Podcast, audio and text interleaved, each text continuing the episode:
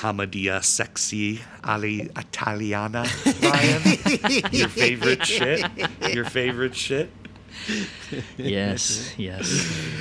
just getting t- titillated thinking about it Oh my uh, god. ryan it's your topic tonight I know, I know.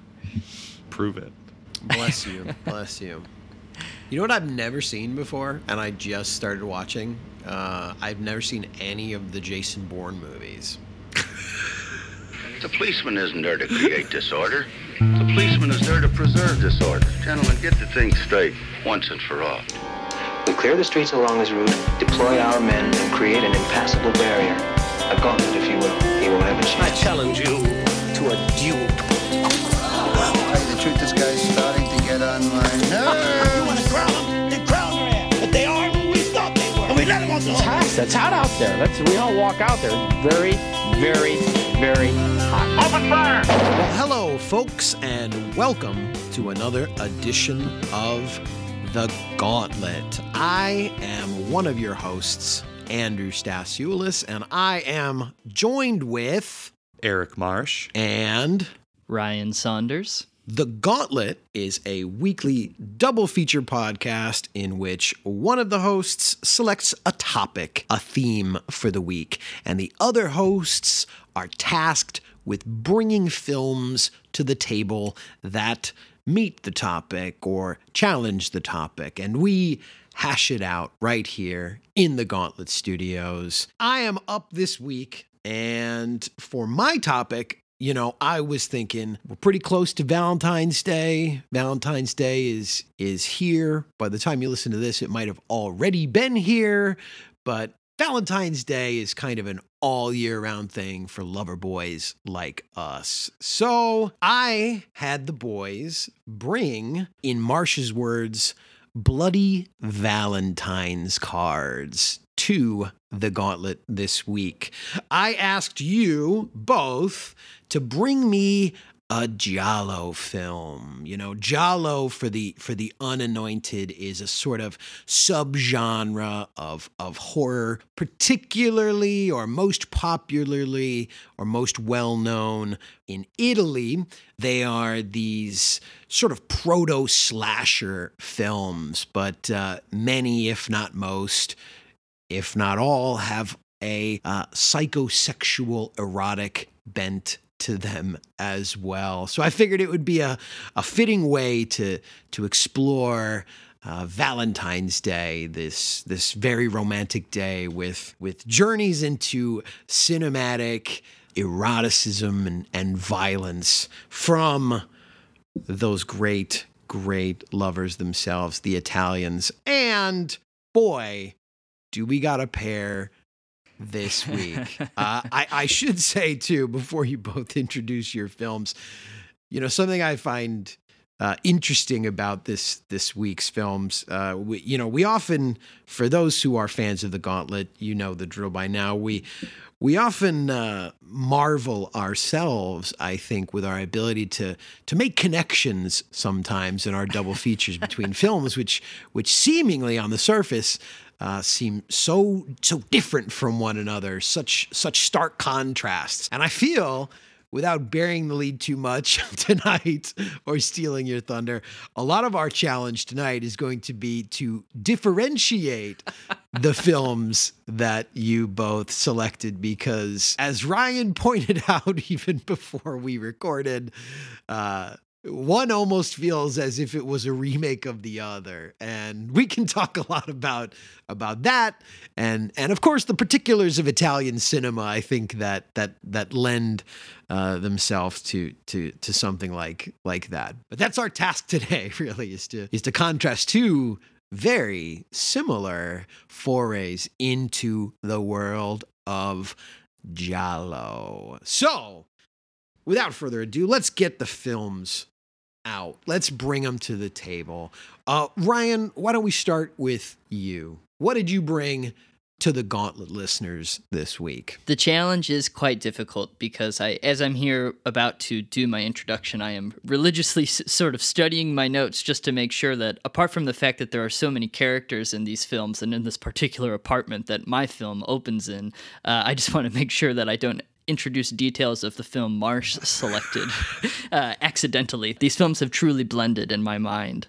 so originally, you know, the film that Marsh actually ended up picking was one I was considering for the pod, and he, he beat me to the punch. But I was I was very happy with the one I ended up landing on, and that's from one of the you know the great yucky Italian filmmakers, Lucio Fulci, and I selected the film Lizard in a Woman's Skin from 1971. It's set in London and it's following a woman named Carol as she's living in this somewhat kind of like classical, quite large, beautiful apartment with her extended family, who all sort of are people. It's a very multinational family when you go through the cast list of this film. Uh, we have Carol herself, who is played by Florinda Bolkan, who is a Brazilian actress and model. Her father is a wealthy lawyer and politician named Edmund, here played by an actual British man.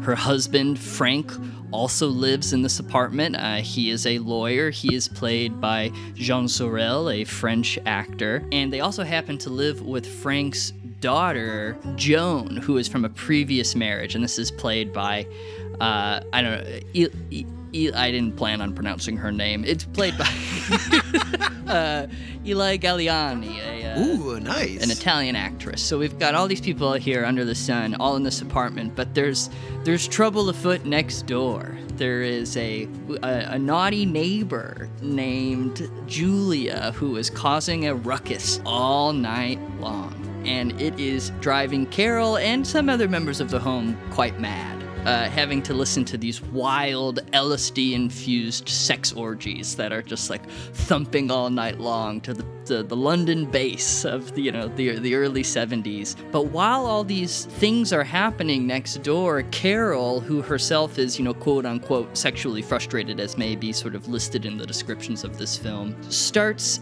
having these fantasies of imagining herself in very erotic situations with her neighbor. And at the same time, as she's sort of living her life in her cozy little apartment, she can't help but have visions of what's happening next door invade her mind. And we get this through these crazy split screen sequences, very stylish. But one night, when she's having one of these nightmares, one of these psychedelic, crazy nightmares about what's going on next door or what she's doing with her neighbor, in this nightmare, she murders her neighbor.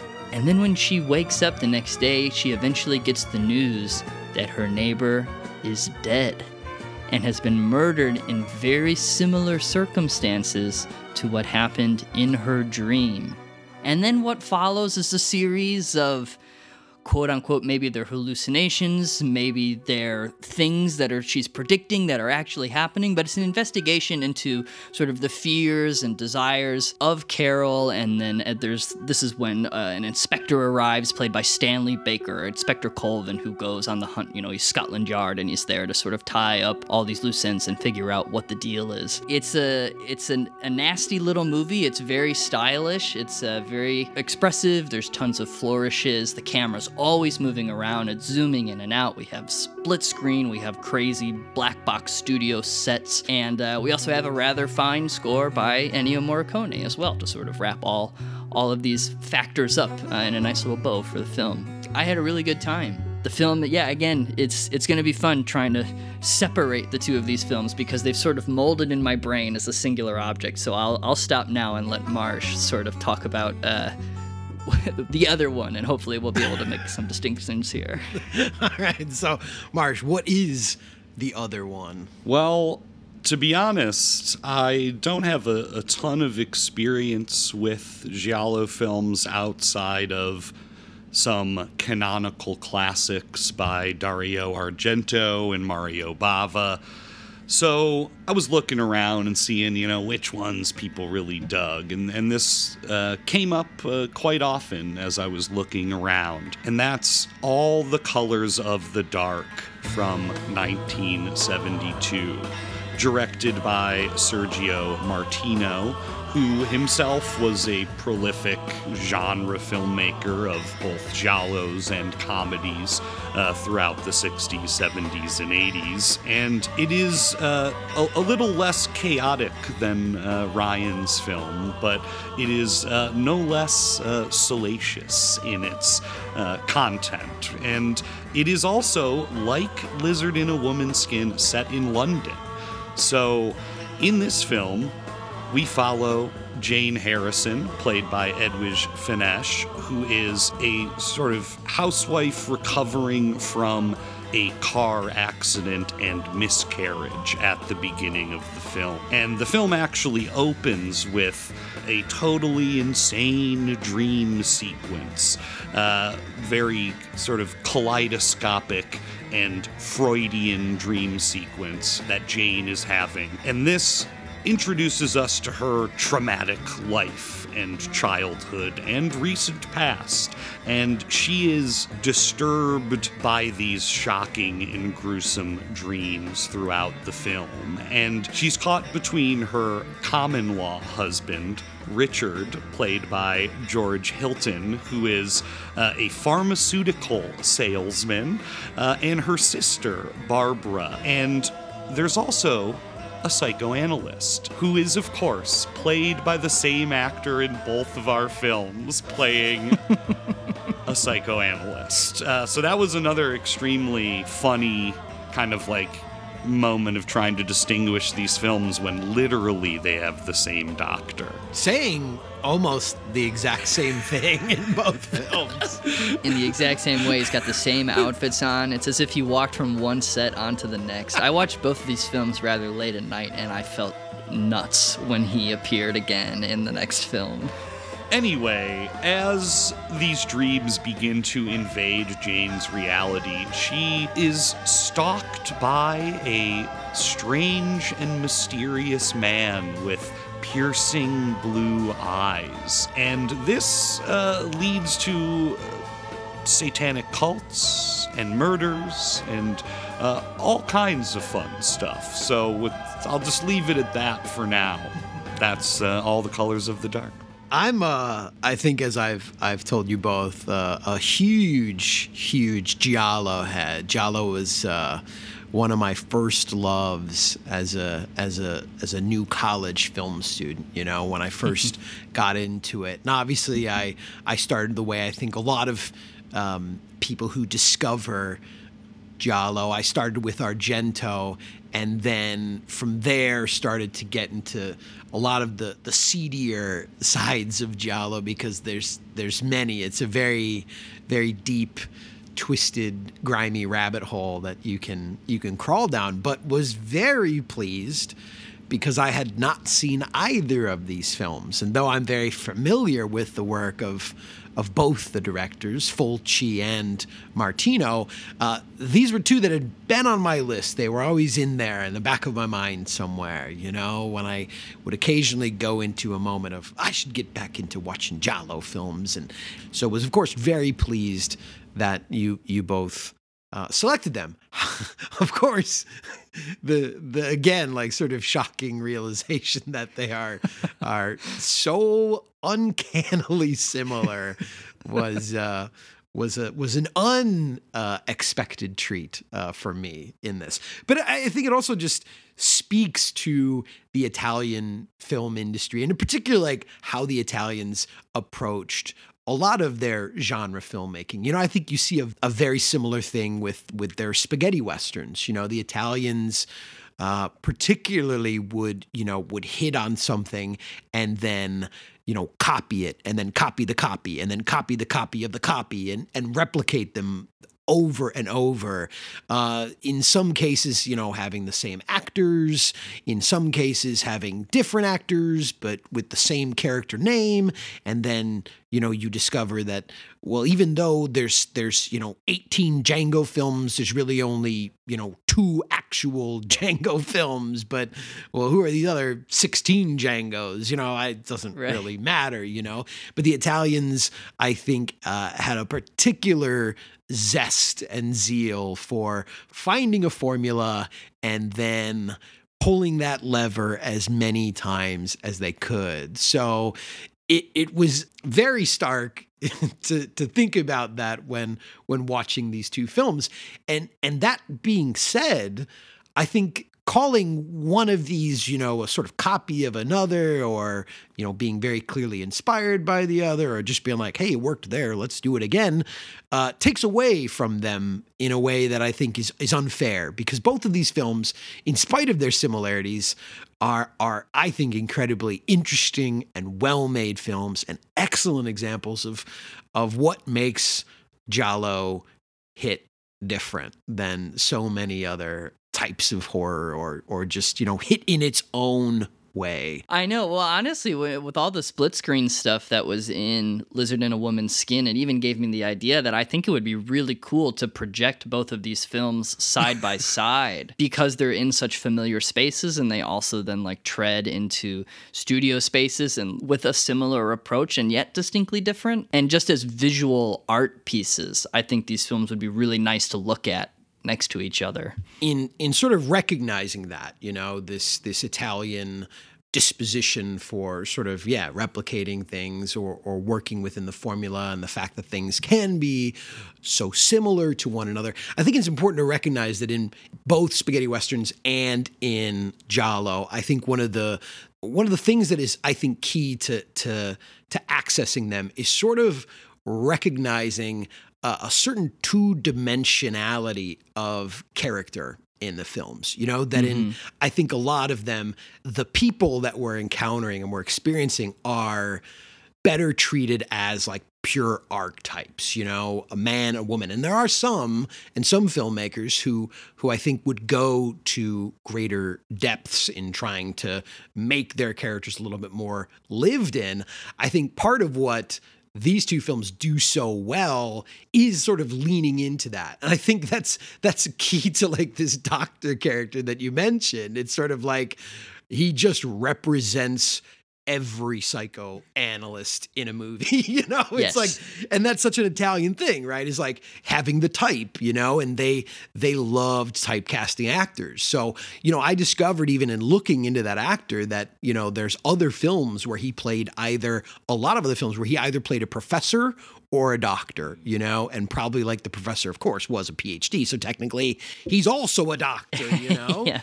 But I think it's like it's the thing, you know, that really for me, again, as like a young like film student that like really connected to Giallo, I think it's so important to to understand that these films are about surfaces. They're about mm-hmm. images. To me, Giallo is one of the great cinemas of perception and playing with perception and sort of um, playing with perception and images in a way that almost resist depth. You know, it's a very glossy, it's a very jarringly flashy type of cinema. And both these films, as you mentioned in your descriptions, open with incredible dream sequences that you've alluded to. So I, I think I really appreciated uh, how both films sort of waste no time in laying out their own sort of rules, you know, for like how this thing is going to work. Yeah, I mean, Lizard in a Woman's Skin comes in hot with a full on panic attack on a train as she's stumbling through and seeing all of this debauchery and again ending up in a black box studio space that looked exactly like the black box. I mean, not there's a way to really tell a black box studio space apart from another, but you, you almost wonder if like they finished up shooting in all the colors of the dark, and then like that crew walked out, and then this one just moved right in, um, used some of the same stuff. But yeah, hyper stylized. Got like this giant velvet mattress as they're you know frolicking around on top. One of them wearing like an insanely garish fur coat, and yeah, it is that extreme quality that I I, I have struggled sort of on my own, like really getting into giallo over the years. I love Italian horror, but sometimes I find myself finding giallo films maybe just like a little bit boring at times, and I think it's because there is like it's sort of cracking through that element of the copy, right? And then it's also because you have a. Uh a phobia of investigation films. that's I mean that's partially it. Yes, That- that- there's there's no doubt about that. or maybe yeah, maybe not a phobia, but a a negative disposition towards uh, certain kinds of crime films. Exactly, but at the same time, the I mean I think it's because I'm like less of a. I mean, as as it's happened many times on the Gauntlet, I forget details about the plots.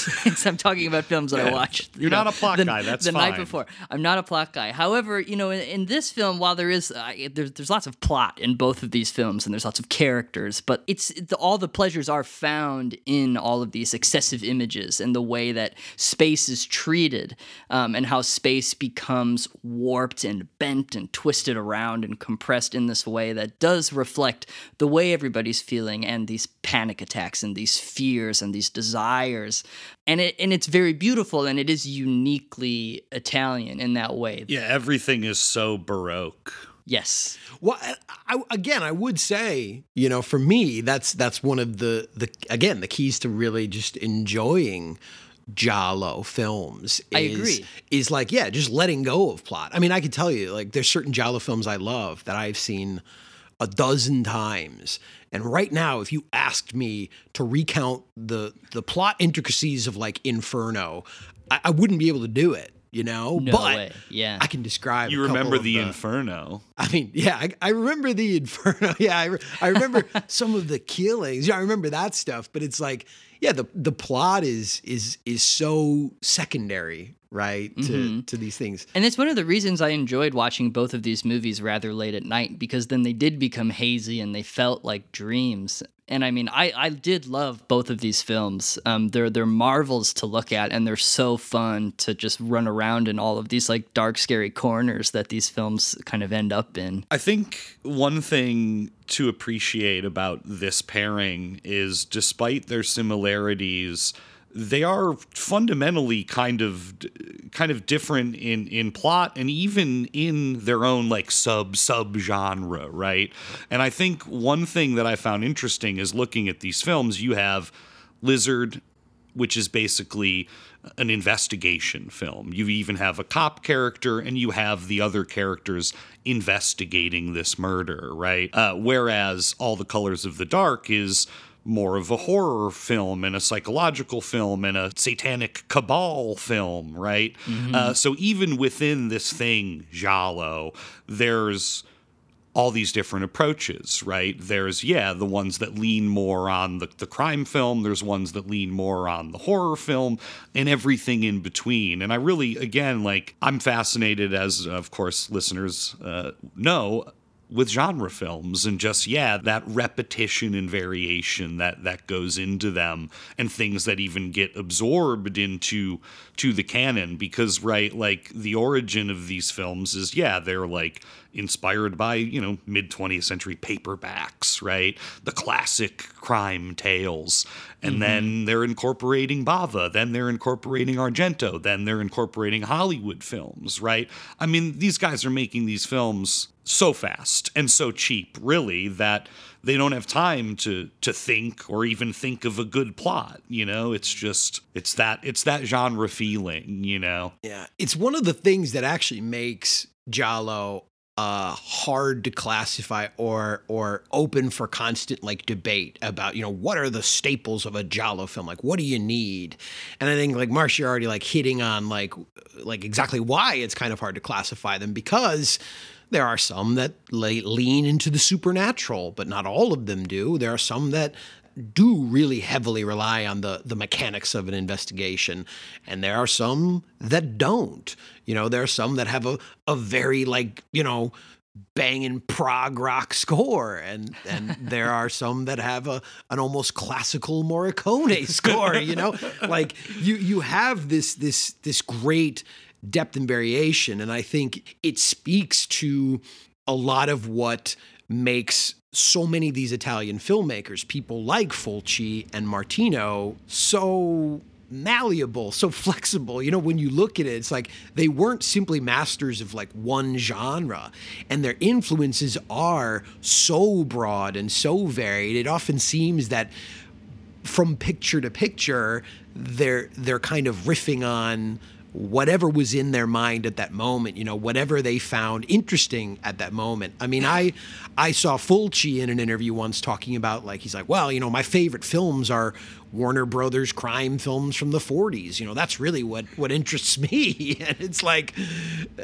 then you made like House by the Cemetery, you know, like I mean, you make some wild ass shit. It's he's like the master of gore and he's sitting there being like, you know, Fox films from the 40s like that's it. That's that's that's what movies are. And it's like it's kind of a thing where you just kind of have to see it and feel it and hear it to really go like yeah, that's Giallo, you know? Yeah, it's more like noir. It's like a, a, mood or a cycle less than, yeah, even calling it a genre if you wanted to get into that debate, you know? Yeah, I feel like one of the easiest ways to distinguish them when you're watching it too is that oftentimes it's, as you're mentioning with Fulci and the types of films he already liked, is these are these kind of scuzzy, sex murder, you know, dirty films, but it's clear that the filmmakers are those who respect the fine arts. You know, yeah. they, there are so many images in all of these films that feel as though they, well, I mean, not even feel as though they are quite literally referencing other paintings. All of these things, like having this classical Italian education of the fine arts, and all of that stuff is present even through the most depraved sequences of these movies. Yeah, they're both like loving London in these films you know they're they're shooting it at, at every angle they can think of up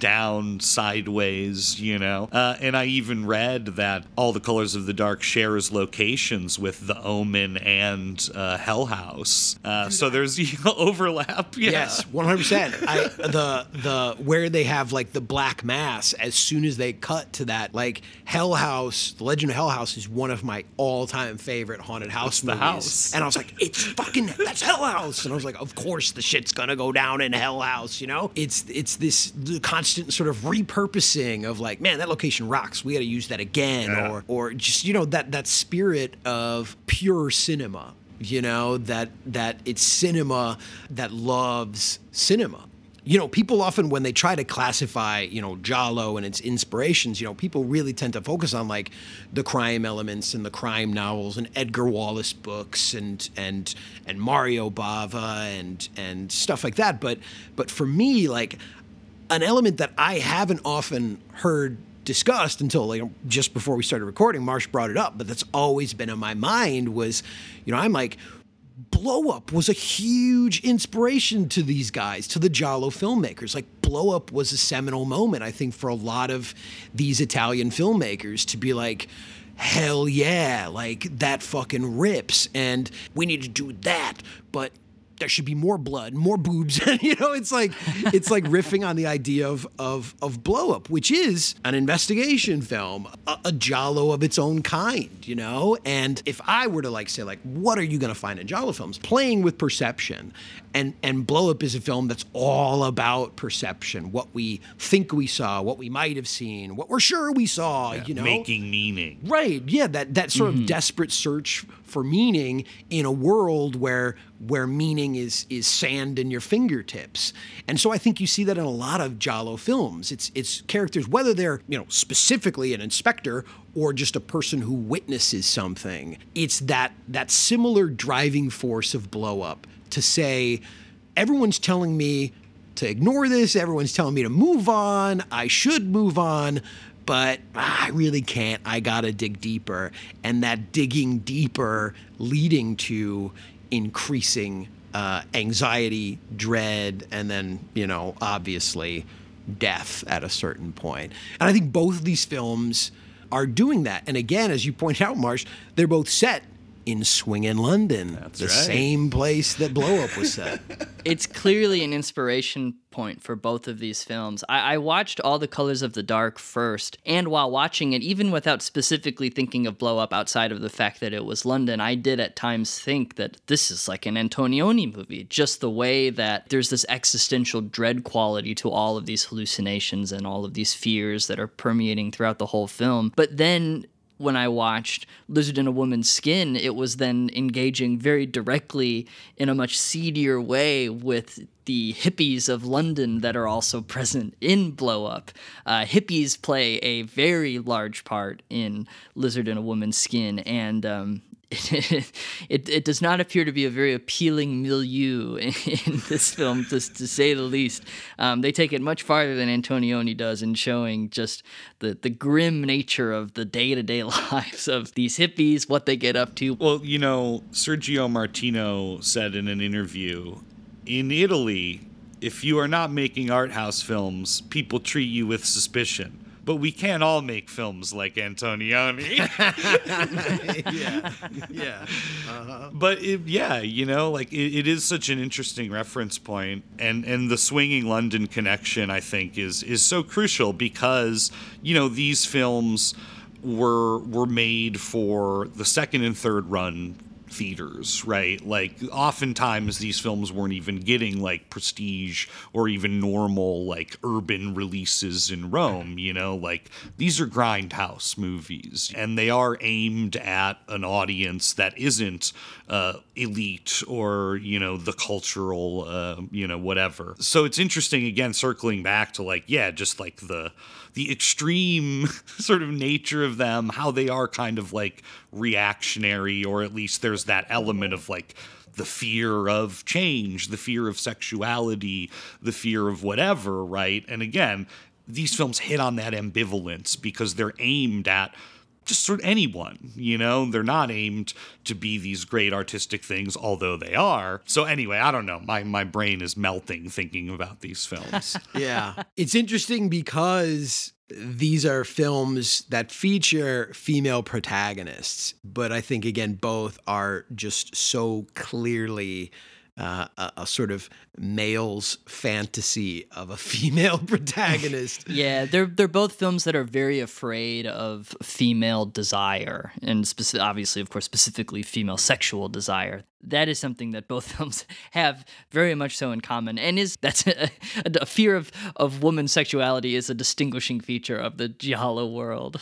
both films deal with that. I mean, in in what is it in a in um a, know, right? a lizard in a woman's skin. What is her, right? They both have a sort of like psychological issue that seems to also revolve around issues of intimacy. So, what particularly was it in, how did it play out again in, in a lizard in a woman's skin? You know, what is her. I mean, well, so she's having in in lizard in a woman's skin. It's she's living this very quiet and stuffy life with all of these other family members like in the apartment. And then it's the encroachment of her neighbors and the noise coming from the neighboring apartment that is both somewhat infecting her dreams but then also making her call into question the way she lives her life and what she really wants and what does she really desire. Because in these dreams that she's having they're sexual dreams where she's making love to her neighbor. And when she wakes up, there is this fear that she can't handle. That's why she's always going back to, to, to the psychiatrist and being like, why am I, why is this happening? Like, what are these hippies that are jumping around on the carpet doing LSD all day and playing all this loud music? Like, why can't I get them out of my head? And I feel like that that is specifically the, the, the, the fear element in this film is she can't shake it. Uh, and she's like seeking advice from a goofy psychiatrist psychiatrist to help her purge all of these thoughts. And as he, as the doctor says, his analysis is that, of course, the hippies represent degradation and vice, right? So the sort of opposite of her bourgeois life that she's living with her wealthy father and uh, husband. Mm-hmm. I guess in that respect too, it it did seem a little.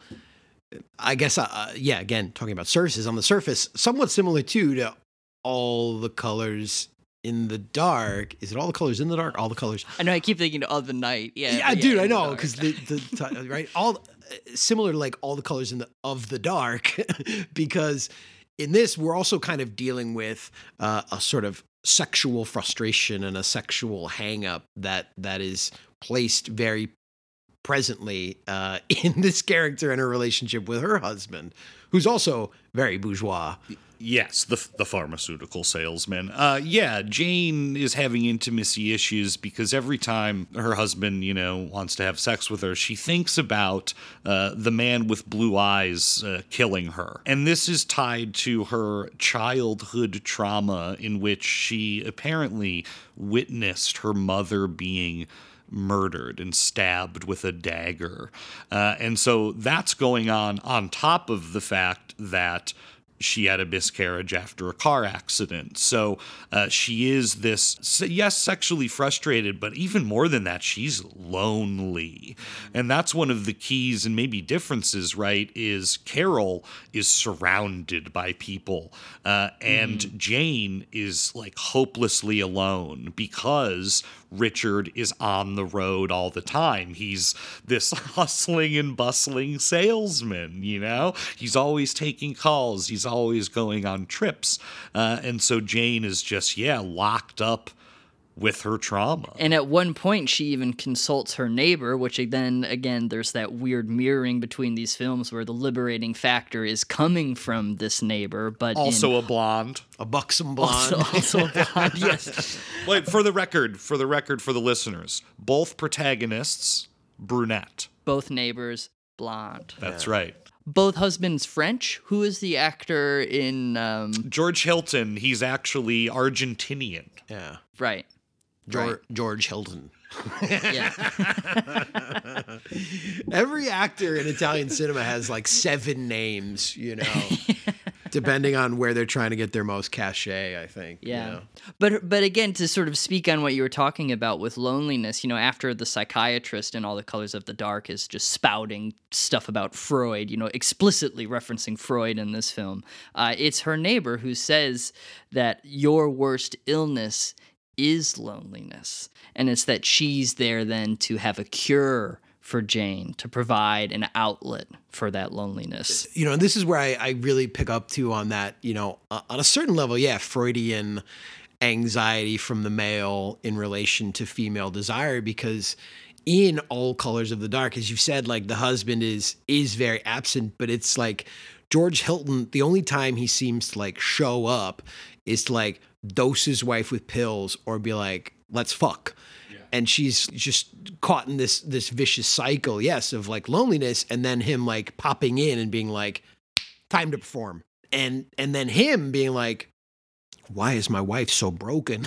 you know, like, and he also, yeah, he wife? also is very against therapy. That's like a, a big discussion point uh, with him in the movie. Even thinking about the idea then there of that husband referring to to Jane as like why yeah why is my wife broken? It, it, suddenly flashed an image that I feel like I should have brought up from Lizard in a Woman's Skin when it is cross-cutting between the life of no desire and like the quaint life she has in her apartment with all these other people and the crazy sex parties. There's an amazing edit where it cuts from you know hippies rolling around on a dirty carpet next door and then it cuts to her husband's f- father, the lawyer politician man, as he's like cracking a giant nut at the dinner table. A, a, nice visual gag. You know, here she is in the stuffy home. They're literally cracking nuts, you know, while next door the the nuts are, are being uh, taken care of.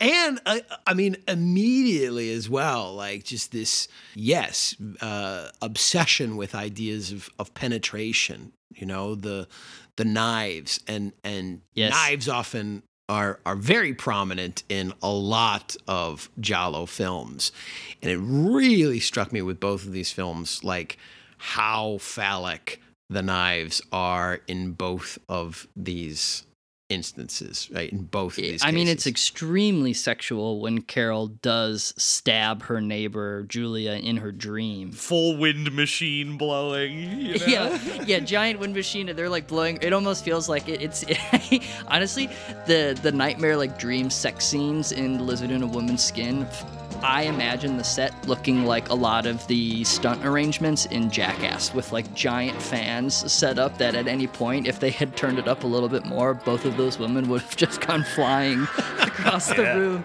Because like it's in slow motion and you can see their skin just like flapping in the breeze. Really, yeah, flapping. It looks like they're gonna fall over.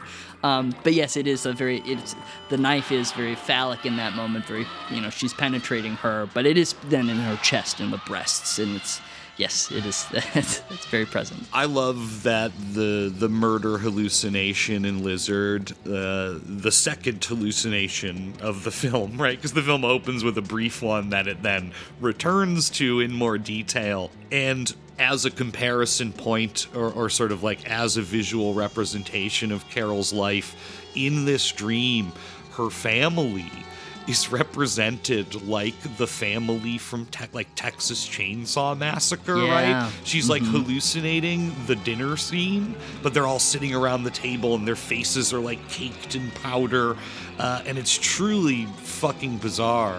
Yeah, they're, they they look like they're decaying and that their faces are frozen in screens. And that was when I got really stoked because I was remembering, you know, Fulci was a communist, so like he he has no love, uh, you know, for the the people he's depicting here, right? And I think that's also, you know, an interesting thing to think about. Like as much as he can express himself politically uh, within genre films, but uh, it seemed to me like Lizard was more pointedly a stab at the bourgeois, uh, whereas Colors of the Dark is a little more. They're a little more middle middle class, lower middle class relative Yeah. to.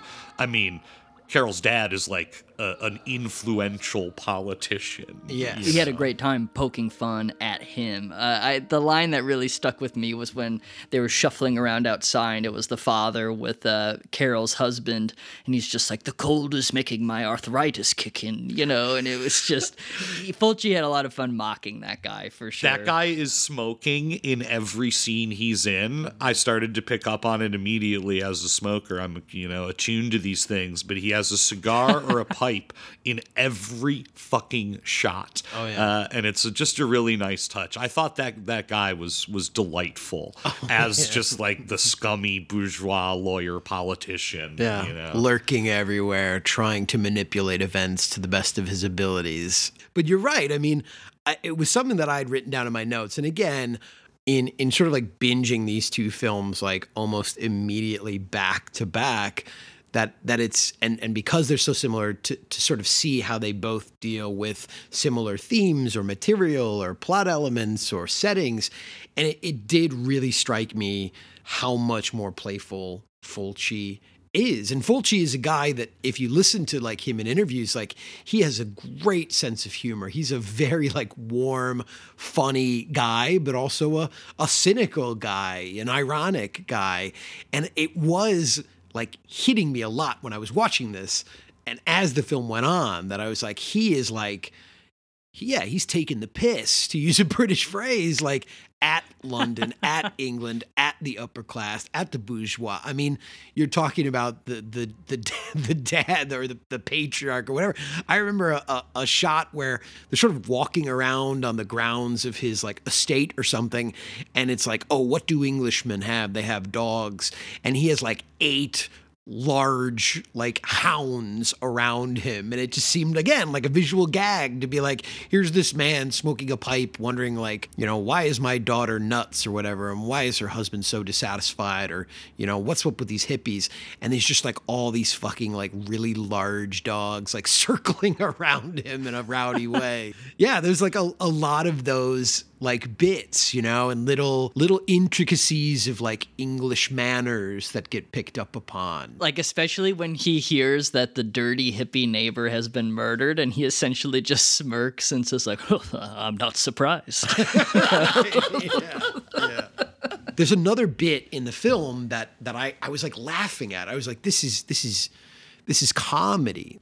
So like when Carol at a certain point is, you know, seemingly on the verge of a nervous breakdown and they're really struggling, the family's struggling. What do we do? What do we do? And so right, when when the police are in, they're like, "All right, this this this chick is under suspicion and she might be nuts. Uh, she's like committed to this hospital." Right, because the police know that her the dream she told her doctor is basically exactly what happened in the murder. Right. And so Stanley Baker as the inspector is like, this is too much of a coincidence. We got to keep an eye on this. At a certain point in this in this like mental hospital, and she she gets up and and uh, sees one of the the hippies from her dream right on the grounds, lurking in the bushes. You know, uh, again, perception is is is always so so much a part of this stuff. You know, catching a glimpse of somebody, someone lurking somewhere, somewhere somehow somebody's just suddenly invading a frame, and and she's disturbed by it, and she she starts like sort of running around searching for this guy or trying to get away from him And in the hospital, she suddenly stumbles into a room. You know, she sees like a door open and she goes into this room in the hospital.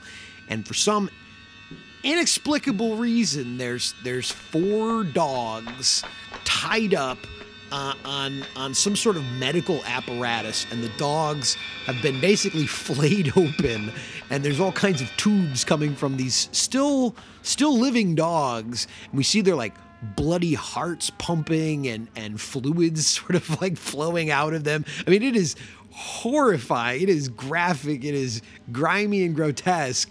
And she is, like the audience, suddenly just like stricken with the the nastiness of whatever this is yeah. whatever's going on in this fucking hospital and i loved it because then like she's like screaming of course and she's like now of course like losing her mind and then the next like moment is like they're sedating her she's in her bed and this doctor who like runs the hospital or whatever like his reaction to her is like I'm so sorry someone left that door open. You really shouldn't have seen that. And also, you shouldn't be so curious. No explanation no. of like what it no. is, you know, but like that's it. And like I'm laughing at that. I mean, I think that's that is like playfulness on Fulci's part. Did you read, Andy, that Fulci was facing a, a two-year prison sentence unless they could prove to to a court that that was fake and those weren't real dogs, and so they had the the special effects guy show up in Italian court and get him off uh, by like bringing the dogs. Can you imagine that scene? You oh yeah.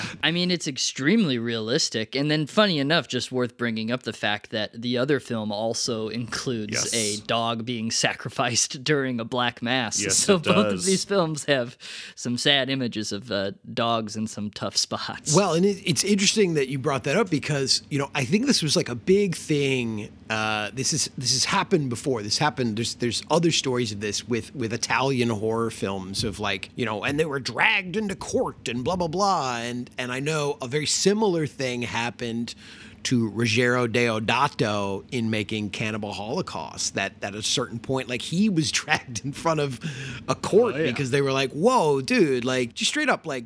Fucking kill people out there. Like, what the hell happened? And what about all the goddamn? Prove to me you didn't do this thing you filmed. yeah, you know. But I think that's again like part of why giallo films and, and Italian horror of the, the 60s and 70s were so influential. They really did introduce new standards and new approaches to, to gore that really wasn't being being shown in, in other places. You know, I mean, it was really the giallo films that were the proto slash films that inspired things like Halloween and Friday the 13th that that the Italians really set a new a new bar, a new new new standard for cinematic violence in these kinds of movies. I was thinking too the portrayal of the British police in uh, Lizard is is also extremely humorous again from that kind of Fulci perspective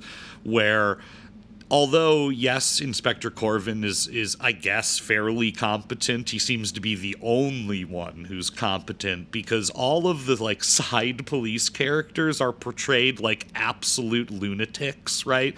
There's a lot of scenes with these like forensics guys, you know, going over all the details and like sometimes it's hard to tell if it is like intentional that they're lunatics and like goofy at their job or if it's because they're smaller characters and had a weird actor dubbing them. So specifically, the guy that's des- the forensics guy that's describing all the wet footprints around the bed to point out the fact that it wasn't. it had to have been someone from within the apartment building that committed the murder because there were no wet footprints around the corpse. The vo- the voice of that guy in the English dub um, is psychotic. I-, I would like to turn your attention to a discovery which we consider is very important to the case. It is this, Inspector Corvin, uh, that a wet sole of a shoe, a bare foot, will always leave a print, even after wiping your feet thoroughly, if you, uh, if you understand me. And, and, wet prints can be picked up. And it was raining that night. Exactly. Uh, So any person who was there that night left their prints behind, you see. I, I I really wonder where they found that guy. And it's one of those things where I think he's watching, you know, you've probably got maybe an English actor doing the voice, watching the mannerisms of someone who might not be from England. So Yeah. he's reinterpreting those mannerisms to make weird noises like, Yeah. "Uh-huh, It's an uh-huh," Italian you know? guy playing an English guy dubbed by an English guy. exactly. yeah, a lot of cognitive dissonance. A lot of layers. I mean, it's one of my there. favorite things about one of my all-time favorite films, the the film Cemetery Man with Rupert Everett, and that film is so surreal, largely in part of the dub. Um, and it's the film is supposed to be in English because they wanted Rupert Everett to be in it. And it's yeah, it is that crazy dub that makes every encounter feel like it's happening on another planet.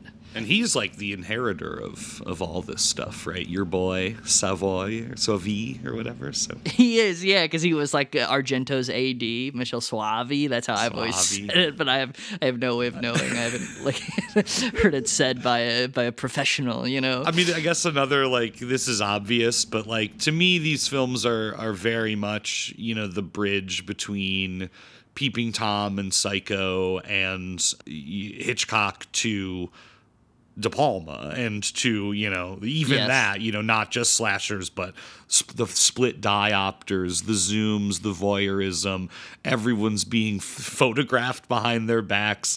Everyone's being blackmailed you know like uh, in in a lizard and a woman's skin. At some point they convince you that like every person is being blackmailed. In in fact, they could they convince you if you're along for the ride, and I certainly was. They convince you that every member of the family did the murder, and I was I was marveling at this because I watch a lot of procedural bullshit. Right, Kyle and I want to watch some Midsomer Murders, you know, stuff like that, and I, I feel like I'm pretty pretty good, you know, on the on the uptake, but like this shit's so ridiculous that they had me fooled a couple times, right? Because they're shifting it around. It's like, no, the father did it. No, the husband did it. No, the stepdaughter did it. I mean, I think it goes back to what Andy was talking about in terms of all of these people feeling like archetypes and not really feeling like human beings with motives. Yeah, I felt like they all could do it. they they truly all could. I mean, it's you just have to take the film's word for it at every point. I mean, you know, we won't go into the specifics right now, but even all the colors of the dark ends with a sudden exposition dump that just suddenly, if you weren't really paying attention, like lays out what actually happened, and it's kind of confusing and makes you retroactively think about the film because truly anything is possible in films like these. and that's again i think such a a, a, a benchmark of of for me like Giallo films uh, i saw uh, there's a great documentary that came out uh, a couple years ago called all the colors of Giallo and uh, I can't remember who it is, but there's some some uh, one of the screenwriters who wrote several gialli, uh, this Italian guy. I can't remember who, who he was or what he was, but but he was like in his interview, he was like going at you know great lengths to talk about how you know the essence of Giallo in the investigation is logic. And I was like laughing when I watched this documentary when I first saw that, whatever, because I was like, logic. Yeah, these films are like known for their red herrings. Like, yeah, it's like logic has nothing to do with like the, the the the development of these these murders and stories and twists and turns. And yes, like often a lot of of Giallo films will just yeah suddenly end with a character emerging out of nowhere as like the masked killer, the person. Uh, and this guy was like, you know, and the thing about Giallo is you can go back and you can rewatch it and you can pick up on all the clues as you go along. And I was thinking specifically with Lizard in a Woman's Skin that if I watch this movie again like ten times. I wouldn't be able to keep track of anything in that sense, you know? well, and on that note, we should talk at least briefly about what I was in my mind describing as agitated mise en scène. Uh, part of the problem with even just like following Lizard is the frenetic style. It is nonstop panning, zooming. It is it is a hectic film. Uh, and it's one that is is right because it's so hectic. You're only seeing like little glimpses of things sometimes, right? There's not a lot of like establishing shot and then like cutting. Logically the cutting is almost illogical. Mm-hmm. there was a really funny moment when i was watching where i was like looking at my notes and i wrote down oh this one is much flashier. And then i looked up at the screen and it was like a sudden bunch of light bulbs were lit and it like flashed on my face. And it does encapsulate how this movie feels. Suddenly out of nowhere there could be all these things thrown at you. And it is just glimpses as we're moving around yeah, it's it's a manic style for sure. All the colors is is way more relaxed uh, than than Fulci here. Keep you on your toes. I mean, yeah, keep you in a constant state of of I think yeah anxiety as well. I mean, it, it reminded me really watching these two here. Um, and and particularly because of a film that we had just recently watched in our dive into German expressionism. You know, one of the again, you know, if you think about the influences, and we've talked about how how there's such a hodgepodge here with Giallo filmmakers and the influences. You know, one of the keys to to German expressionism, which is you know even a thing that would then go on to influence Hitchcock and and you know where Hitchcock learned a lot of his tricks is this very subjective approach to the cinematography to yes. to the world of like the being in the film you know this sense that you're very uneasy. And that's that is again you know one of the things when people do try to be like what do you see in Giallo films? Like they love the idea of like playing with POV and and you know first person cinema at times. Yeah, the camera and editing in both films is more than not explicitly tied to like the subjective state of the character, right? It's always reflecting this, yeah, traumatic, you know, kind of personality then reflected back out on the world in this like yeah, totally nuts way. And I think that subjective visual perspective, along with the idea that these characters are archetypes, and you guys talking about how at any point you did believe what the film was presenting us in terms of who was the killer all along, it makes me think of that scene where after she sees the dead dogs and she's talking about, oh, a hippie was chasing me, and the doctors are trying to convince her that that was a hallucination, you have a nurse say, hallucination is believing what you are seeing. And in a way, that's sort of what both of these films are all the time. And that's why it's so easy to believe who the killers are. It's the film is presenting you these subjective hallucinations, and you sort of have to just believe what's being put in front of your eyes. Yeah, because in All the Colors of the Dark, it's like we're we're seeing this repeated image of of this man with blue eyes uh, stabbing, and then he's like invading her reality and stalking her. But then it's much more complicated than that, you know? But like I don't I don't even know how to like wrap my head around it. Right, and even in that, you know, when she in all the colors of the dark goes to see this you know psychoanalyst for the first time you know he, and she's like basically saying i feel like i'm losing my mind here blah blah blah he very explicitly says to her like you're not crazy you're not crazy like you gotta you gotta hold on to that so there whatever you're seeing for whatever reason like there's a reason for it you're not losing your mind and there's like that immediate thing where she's like but I, I swear to God, he was just in the waiting room. Yeah. And she has to go to the, the receptionist and be like, tell me you saw this guy. And the receptionist even is like, well, there was a guy right there. Yeah, I mean, I think I think she's right. Yeah, I think there was a dude there, you know. And the doctor's like, look, you you aren't crazy. Like there's, there's got to be logic behind all the stuff that you're seeing. And both films try to, in their own way, uh, then make sense of that subjectivity. I think both end up in very different places with it. I do think, though, you know, correct me if I'm wrong, but in the end, it's like both of these characters, however agitated and and however much like trauma they have feeding into or repression they have feeding into these fantasies they're both not crazy. And a lot of what we maybe assumed were hallucinations throughout the film were actually real right yeah mm-hmm. Oh yeah.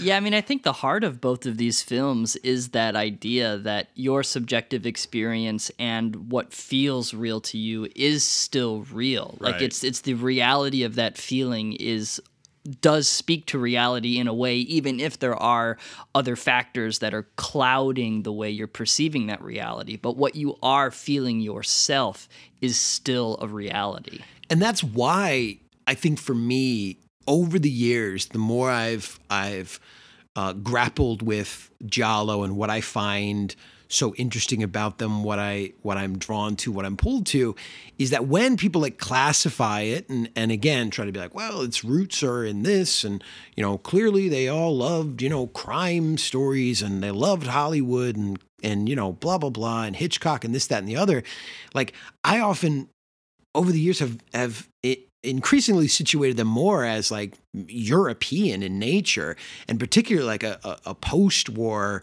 European cinema. You know, again, like Deleuze's concept of like the new hero to emerge uh, in in in post-war Italian cinema, and and particularly Deleuze, Deleuze talks about in in this this new time image cinema that's really going to start to to blossom out of out of Europe. You know, Deleuze says that the new hero in this is is the seer, not the agent, right? It's the person who's seeing, not necessarily like doing. And you see that in so many again. I mean, the idea of an investigation of, of one kind or another, whether whether it's an explicit investigation or somebody simply trying to make sense of what they see or what they think they saw. Again, like blow up, right? You know, what did I see?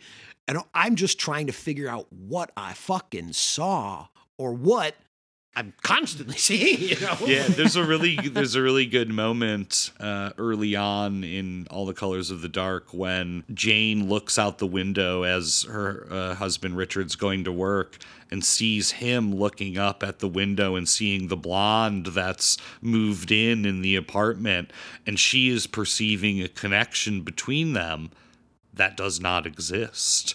And in fact, of course, the connection ultimately will become her, who she's also now looking at the blonde woman in the window uh, and establishing that connection. But in that moment, you can sense, you know, Jane going oh yeah my my traveling salesman husband like of course he's stepping out on me uh, and i was shocked to find out uh, that well, I guess he kind of was actually uh, by the end of it all. He isn't initially, but he does kind of fuck around with uh, her sister later in the, later in the film. But I was going to say, in, well in con- fuck around with slash let, kill look, we're not there like- yet. Bury the lead. Um, in in Lizard, uh, the husband is, of course, uh, philandering with uh, his uh, secretary, who's also very present at the apartment in a way where it's like, wow, this guy's just got his mistress around a lot, you know, typical.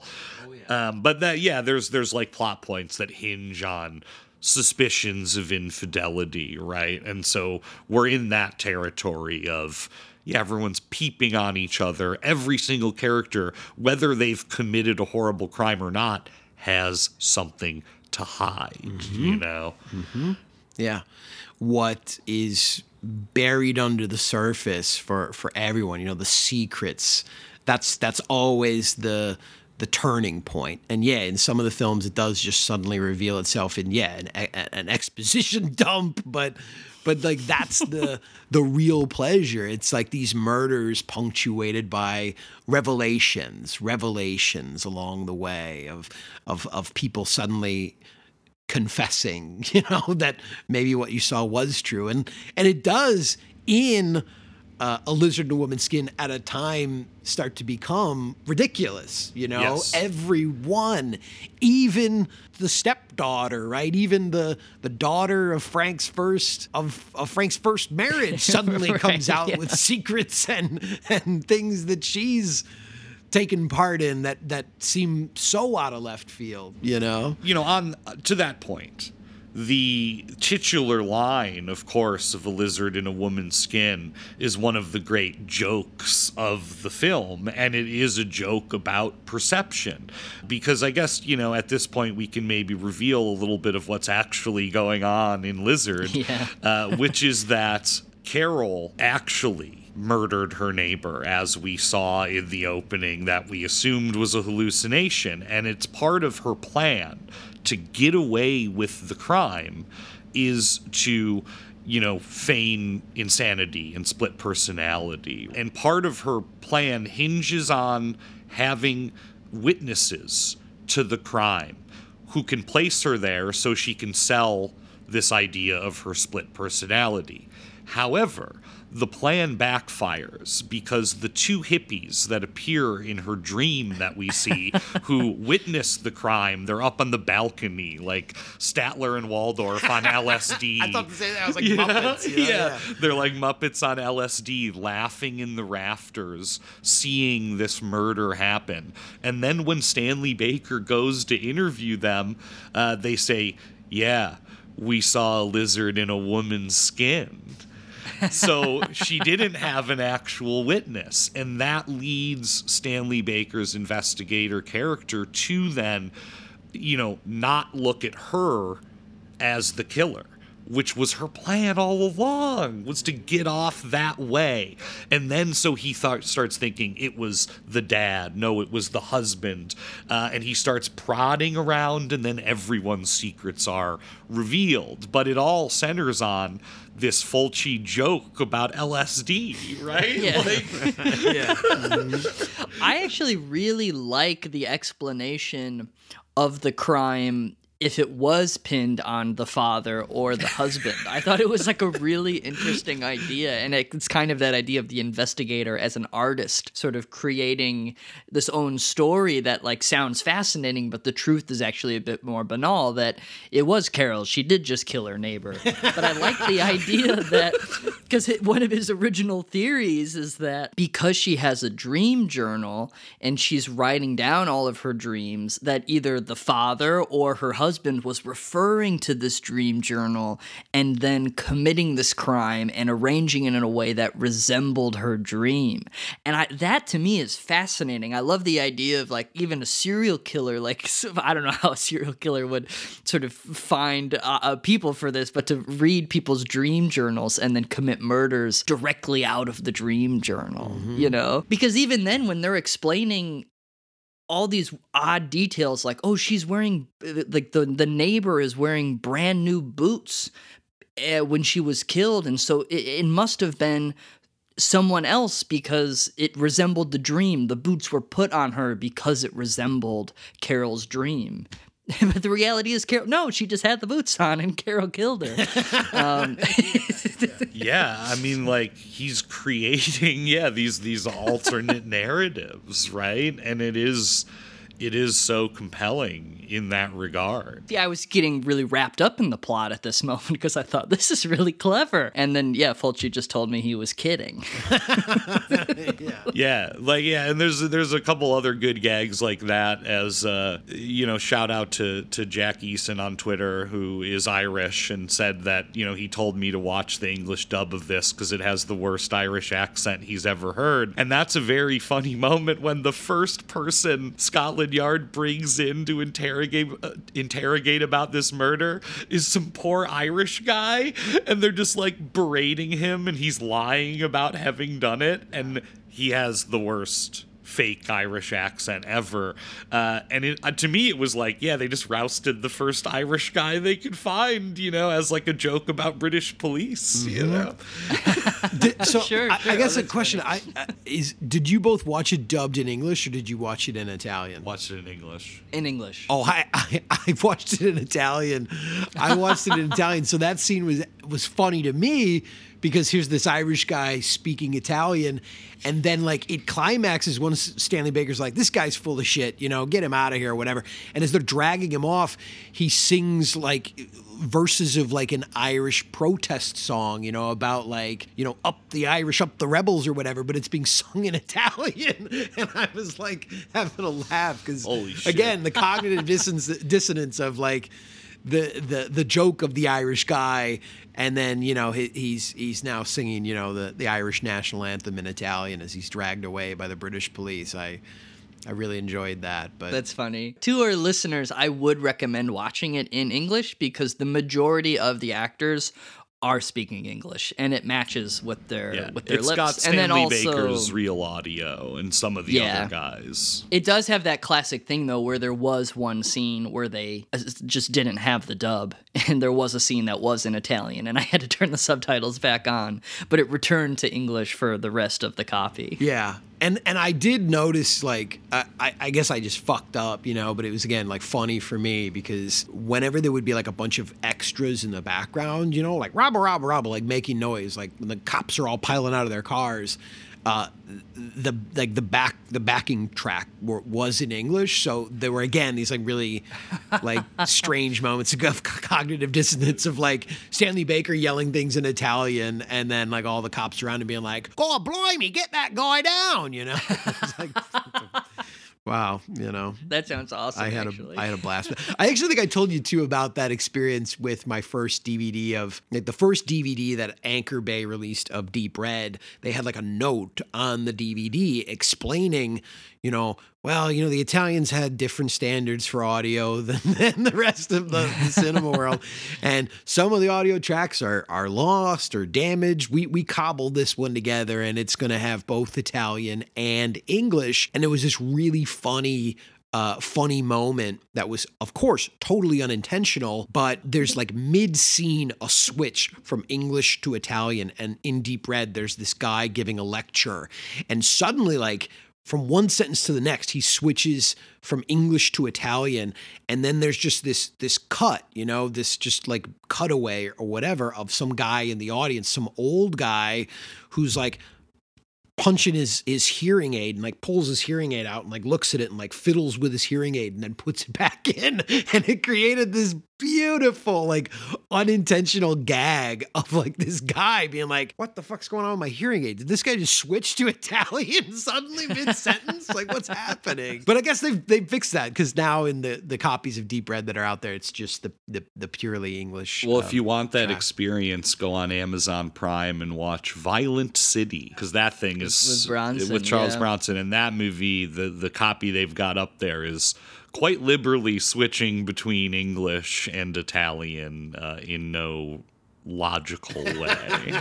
yeah it rocks One thing we haven't talked about in in Lizard that I do want to bring up is the uh, the flying animals of the film. First, there's uh, like a in one of her hallucinations. There's this epic like swan or goose uh, situation going on, uh, and then she's also attacked by bats. Uh, which I feel like is worth mentioning because, uh, especially the bat sequence, it's like a, a very well done special effects uh, sequence for doing a like a, a crazy bat attack.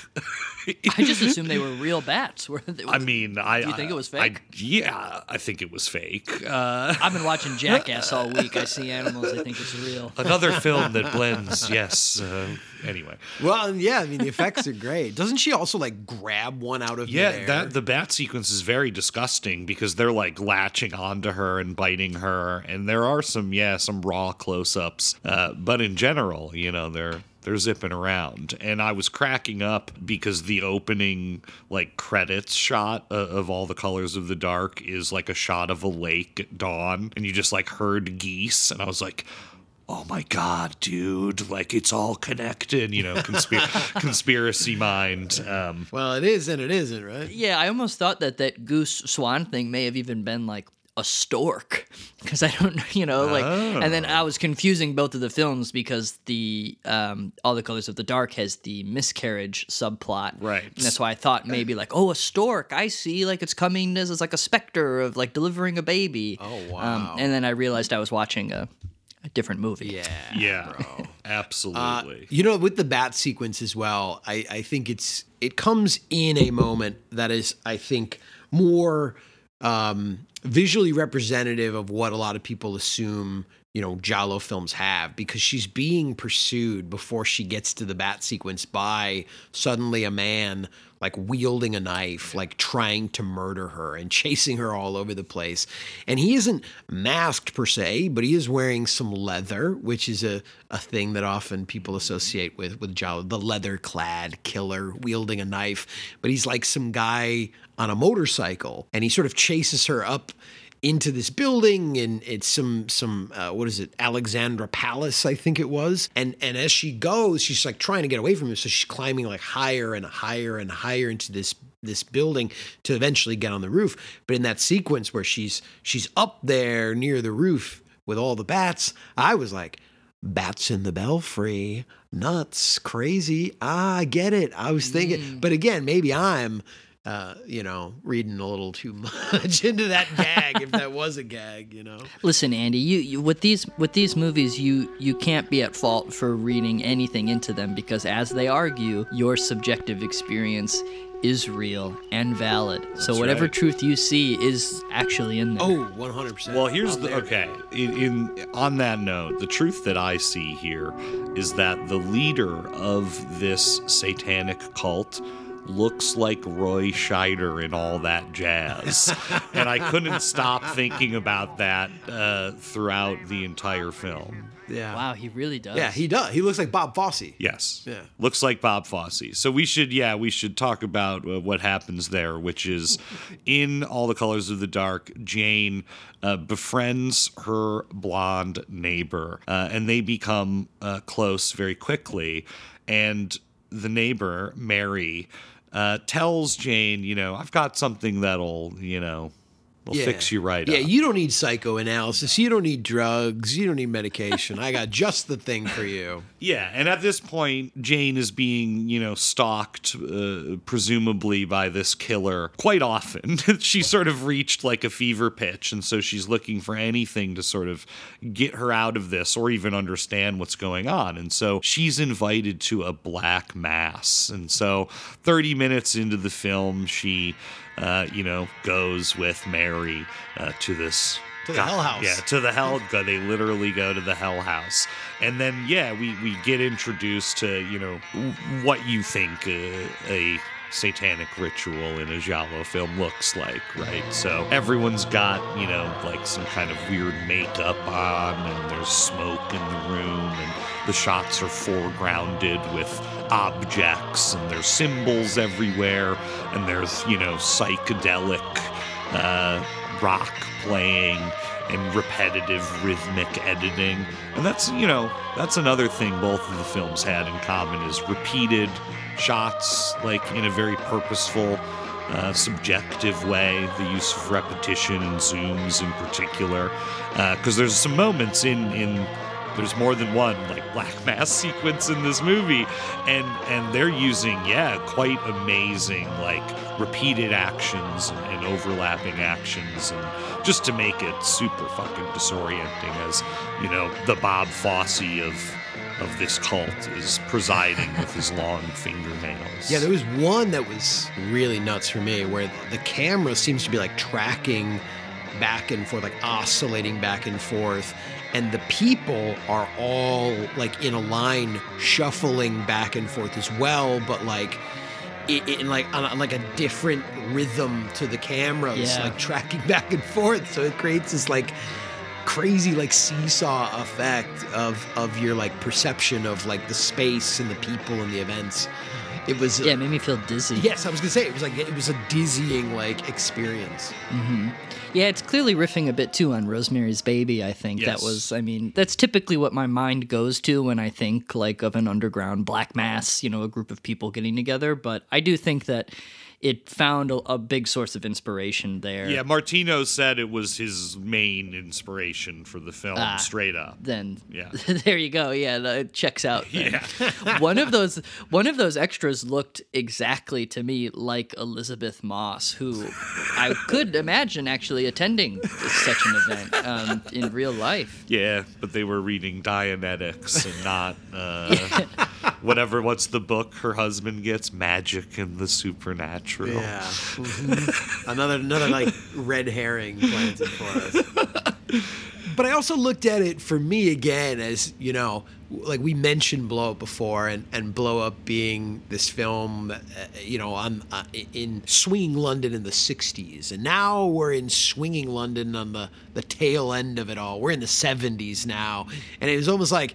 Well, this is, of course, the logical extension of all that Yes. free love and all that, you know, hippie bullshit. You're eventually you're you're gonna have to get your kicks in a little bit more of an extreme way. It's gonna lead to a black mass kissy orgy. Yeah, because they're not, you know, they're not explicitly hippies like they are in Lizard, but i as far as I'm concerned, yeah, they they represent the same thing in both films. This this excess, this vice, this, you know, yeah, this this thing you're repulsed by and attracted to, you know, and that's very much her experience uh, as she is sort of initiated into the cult uh, in a very fragile uh, and impressionable state of mind. And so, even then, for her, it's like, did that even happen? Like, I mean, she's basically raped by all these people, and it's like they kill an animal. You know, she's all drugged up. Uh, it's a it's a fucked up thing. You know. And then if you think it can't even escalate any further, I mean, I'm pretty sure it's session number two of this Black Mass where she just replaces her neighbor Mary by killing Mary. They're, they say very specifically that woman doesn't exist anymore. Like, you're cool. We don't need Mary. Like, she brought you here. You can replace her. And they have as a way of initiation. I believe the term is free her, Ryan, not oh, replace her. sure. You got to free her by plunging the dagger into her belly. Right. I have to put myself in the Black Mass hippie mindset. I forgot. Yeah, the bla- the the black mass group here have a one in one out policy that they take very very seriously. I think it is also important to note though after the first, you know, black mass. And I kept calling it the kissy orgy because they, they before yeah, it's like it's implied of course, but it just seemed like at first that she's just everyone's kissing Everyone's her. just smooching her. yeah, she's just being like c- covered in like kissies. Uh, but then we go from that that experience for her that yes, it's like incredibly overwhelming, and then it's like cut to husband's back, and they are now Yes, they're, they're banging sex, Oh yeah. yeah. to to completion for both of them. And she- yeah, it appears that she's sort of cured, you know, for the time being, but very quickly uh, that facade crumbles as she's out at a restaurant with her husband and looks out the window and sees the strange man who's been stalking her this entire goddamn time. Uh, and so she goes back to the Black Mass, as Ryan alluded to, and, and she kills her neighbor in a ritual. Uh, and that's when, yeah, she starts to uh, realize that, yeah, that this isn't good. This is all very bad. You know, she wakes up in a field wondering, did I just murder that woman in a satanic ritual? Not really sure uh, if I did or not. And of course she did. And she did. The last person I would ever give my life for in a satanic ritual would be a neighbor. Dear God. They were fast friends. They had tea together uh, in one scene. Yeah, I'd happily give up my neighbors to a black mass, but I would never give let them replace me in in, in a club like that. Yeesh. That's that's that's what I mean though. It was like so it was like even delivered like so matter of factly by her neighbor where she's just kind of like Yeah. confiding in her like I'm struggling here, you know. My husband thinks I'm frigid, but I got other problems in my mind and it ain't that and this that and she's like Anch'io ho avuto i miei problemi, non come i tuoi, forse più gravi, e ne sono uscita fuori completamente. Ma come hai fatto? Lo sai che cos'è un sabba? Mi fai paura. Well, have you ever tried a black mass? it's like it was it was like as as Yeah. matter of fact. She doesn't that. really soft pedal it. I mean, she's kind of a gentle character, but she just straight up is like, "Yeah, you done Black Mass? Uh, let's go, let's do it." And and then she gets roped in, but from there, it's her, yeah, trying to figure out, you know, like the the truth of this situation, which is, of course, that a lot of this is being manipulated behind the scenes, and that her connection to this cult is much deeper than simply, uh, yeah, her neighbor. She's uh she's perhaps a, a legacy charter. we discover. That's right. And so, like, you know, she doesn't really know who to trust. You know, she has, she thinks, you know, in her subjectivity that she's totally insane. And basically everything she's been seeing is is actually hap- is actually happening, right? Right. With the exception, of course, of when she has her premonitions later. Well, there is after this, you know, and after the events with her, you know, now really even more so on the the, the verge of, of a total like mental breakdown. Dr. Burton uh, coming to the rescue and, Right. and and saying you really shouldn't be alone. So please come stay at my summer home. Yeah, you know my house. my country house, and he steals her away to the country house, and and she's she's met by this this friendly caretaking couple that that watch the the, the home for for Dr. Burton when he's not there, and and it seems again as though she's she's safe you know? She's she's gonna get herself out of whatever's happening and here's this nice charming old english couple and dr burton's gonna take care of everything. And the next morning which again was a great uh, visual staging of it you know? She wakes up and heads down to the breakfast table to discover that charming English couple who are sitting there, the the old man reading the paper, the the the woman, you know, looking into her coffee or tea or eggs or whatever, that they both were murdered in the middle of the night, unbeknownst to her. She discovers both of them. And I loved like the, the old man just propped up with that like newspaper in front of him, like his eyes wide open. And and she kind of like peels the newspaper back a little bit and sees that his throat has been slashed brutally. like it's awesome the way that scene. Yeah, it's a good gag. And that that sequence too is funny because it's the most British thing imaginable, this old couple living out in the countryside and then this film only having an Italian dub and hearing Italian voices come out of the pair of them, it, it really disorients you. Yeah, and and of course uh, she thinks she's safe, but far from it. As the strange man with blue eyes uh, attacks her uh, and and lays out the the truth of what's uh, been going on this whole time, which is essentially that her mother was in this particular organization. And her murder was in a ritualistic fashion as she was trying to escape the group and was killed because you are not allowed to do that, right? And so he explains to her uh, that she's crossed the borders of reality and she can't go back, and that the only way to leave them now is to die. I love too the idea like that that is expressed there. You know, the this this crossing the borders of reality, which is to me again like entering into any Giallo film. You know, that's the way I see it. It's like you you are you are crossing into something beyond reality, beyond a reality that is that is logical, uh, that is that is explainable, that is even at times like material. You know. Yeah, and it's at this point that Richard uh, turns out not to be just this shitty husband because he comes to her rescue in a, in a violent manner. Holy as shit. he stabs uh, the strange man with a pitchfork uh, in the back. Yeah.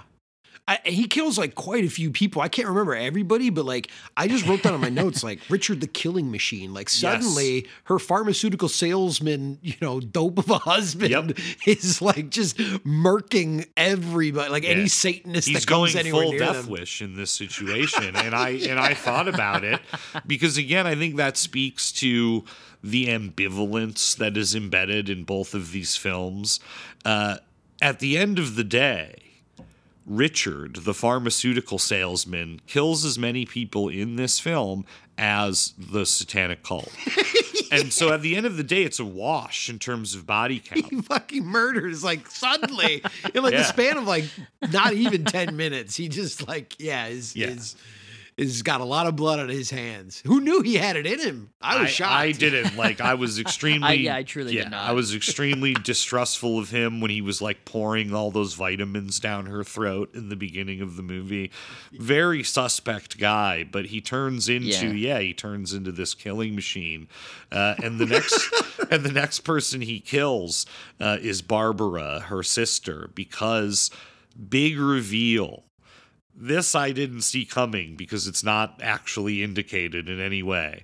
Uh, is that No. Barbara is actually the mastermind behind the satanic cult, and she's been pulling the strings all along uh, for reasons that are, are later then revealed that have something to do with you know their mother's death and their inheritance. And whether or not we want to unpack that, I don't know there, look, there's a really there's a lie, really you know? odd. look, I I can't I can't get over it, right? Because it's like all of the sudden they're like, yeah, the man who who murdered your your mom died or was caught and died recently.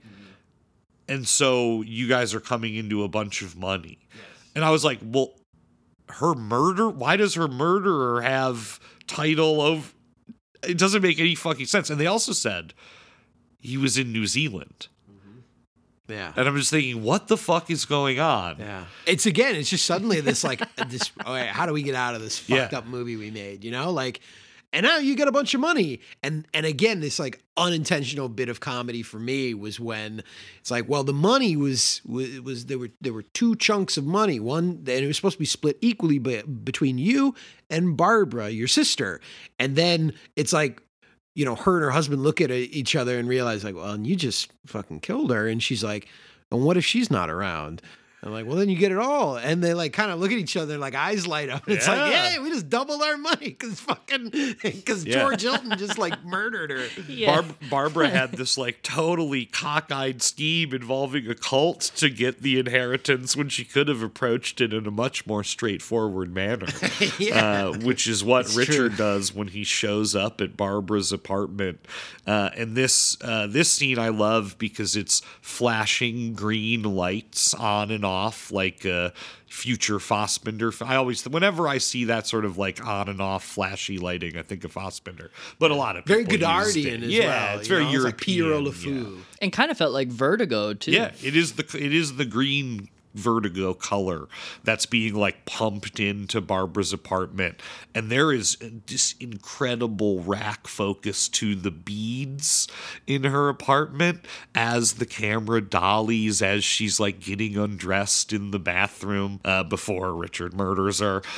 Um, it, but it has that voyeuristic quality because all of a sudden, right, we're like behind these beaded curtains and it's flashing green on and off. I mean, it's fucking unbelievable, like the style. Yeah, it was as if the camera was massaging all of those beads, or even like running a hand th- through it. You know, uh, very gently. It's like a, such a, a graceful stroke of the beads.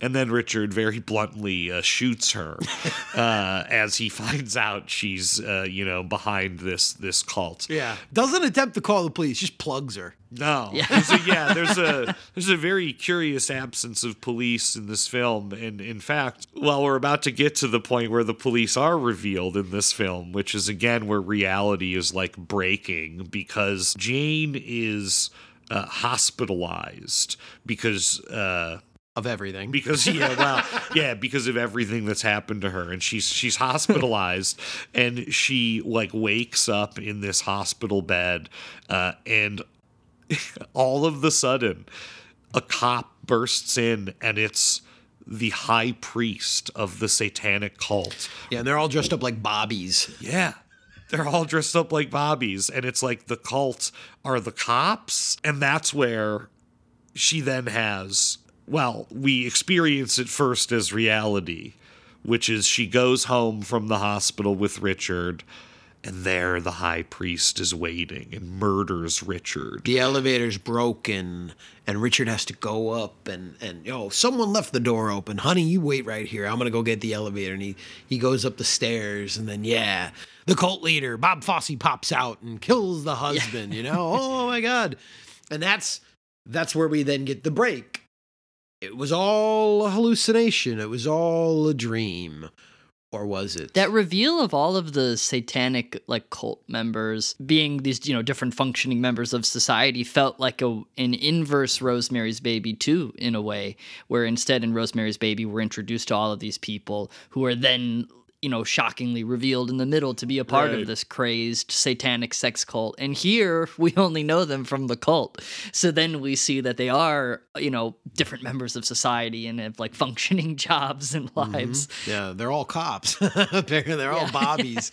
but yeah, then she wakes up again. Yes, and she that wakes was a dream. again. You know, so so we get it again, and then okay, all right, it was all a dream, and they go back to the apartment. Richard's there, and he takes her back to the apartment, and then just before they are to take the elevator, Richard points out that oh, someone left the door open. I got to go upstairs and, and fix it. Yeah, and it's like this was like I was thinking of like Final Destination, you know, because it's like a Final Yes. Destination moment where she even like says like this has happened before. I've seen this before. Like Richard, no, watch out. You know, Yep. her hallucination Deja wasn't a hallucination. It was yes, it was a precognitive dreamscape.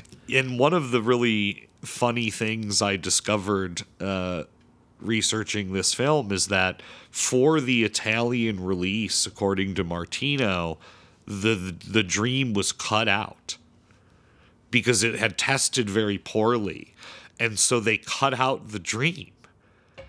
And he was like, you know, beside himself recounting this. And he said in the international release it was untouched, but specifically in Italy, that dream is gone. So you get, you're just watching this film, and all of a sudden she goes, I remember this. But the scene isn't in the movie, and he was just like shaking his head about it, being like, "What a disaster," you know? Uh, because Yeah, oh the whole rest of the film is like referring to the fact that like through all this trauma and through her visions, she's now like, yeah, like a precog, you know? Yeah. Like, what the fuck, dude? yeah, so it it repeats and and then it ends in this wonderful uh, rooftop uh, chase on top of this huge, you know, old apartment complex. I mean, it's like fucking massive. And and again, Richard goes into like full killing machine mode, and Yeah. he is like the Terminator, just chasing the cult leader across the roofs. It's, it's like, and it's what what I, I thought was funny about it, because again, it's like the cult leader isn't chasing them around. You know, they're not trying to get away from it. It's like Richard's chasing him down, like I'm gonna fucking kill your ass. He's had enough of everybody, and he's just gonna kill anything and everybody, anything and anyone who's come into contact with his wife. You know. Yep.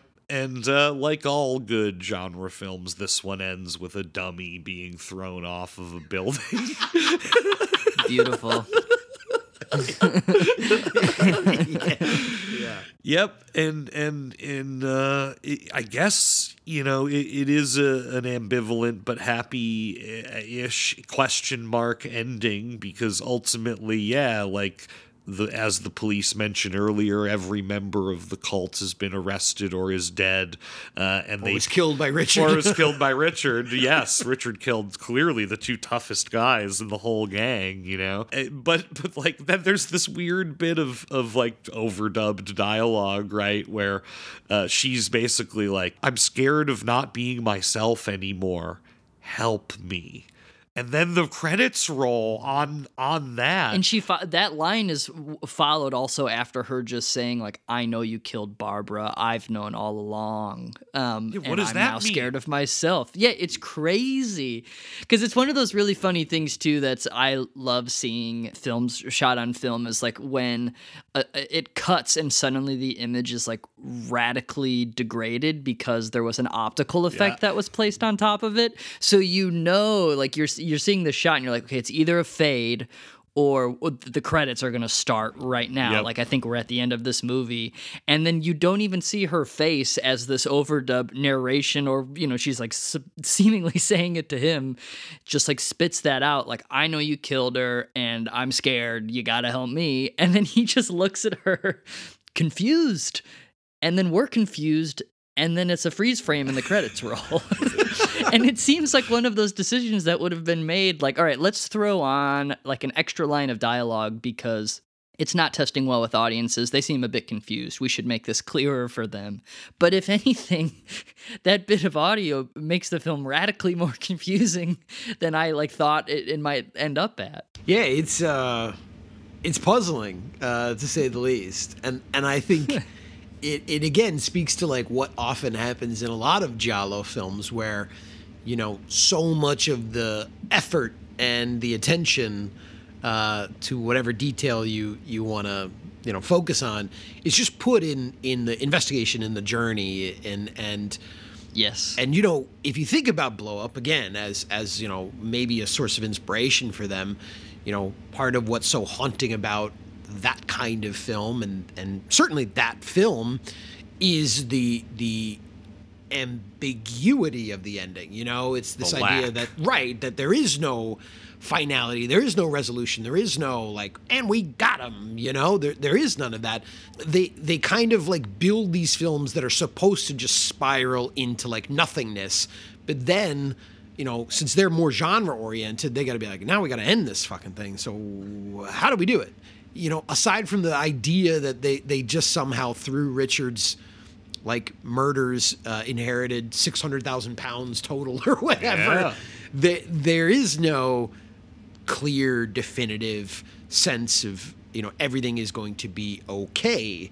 Um, but there is also this tacked on, like, and they killed all the cult people, so I guess we're done here. You yeah, know? I love to, you know, for a film that's so elusive, all of the sudden you just get like uh, that one scene where uh, the cops are just like, oh, yeah, they're all dead. Uh, Barbara was the diabolical mind behind the sect. Uh, she exploited their, their rights for her own criminal purposes. And like, there are no questions followed up or asked about this. It's just like they lay out all this stuff that, like, we're done here. Yep. Wrap it up. You're like, all right, yeah. Well, shit, you know. I certainly didn't see any of that stuff coming. During uh, a lizard in a woman's skin, there was a point where Kyle said uh, her outfits are are on point. And I was thinking about that in retrospect, going like, I should have known she was like the murderer or like the Black Widow because of the way she's dressing throughout. You know, it's Yeah. almost obvious when you think about it. Giallo films really are very like fashion forward, you know. Yeah. And I even read about um, all the colors of the dark that Martino they got all of the costumes for free because they just had to credit the different fashion brands in the end credits, so that it was like they got it, you know, gratis. I read that uh, this is something I, I didn't know, and maybe Andy, you can attest to this. But uh, there was an enterprising producer who who struck a deal with J and B, the whiskey, and so in almost every giallo film, there's J and B.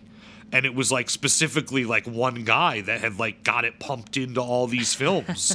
like I, it's worth pointing out these the Italian film industry was not and is not Hollywood. They often had to go to additional sources for funding. That's why a lot of giallo films are co-productions because they're genre films, so they're able to be enjoyed by American or European audiences outside of Italy. But right, it's about just getting enough money to make the goddamn movies. And if that means a co-production, if that means a J&B sponsorship, a German crew, yeah, if uh, whatever. Yeah, it's it's it's the visual flair. It's it's like very clearly having at times very like mundane locations, but their ability to to frame them, their ability to to capture these spaces too that that make them seem so much larger or more elaborate or more lavish than they even are.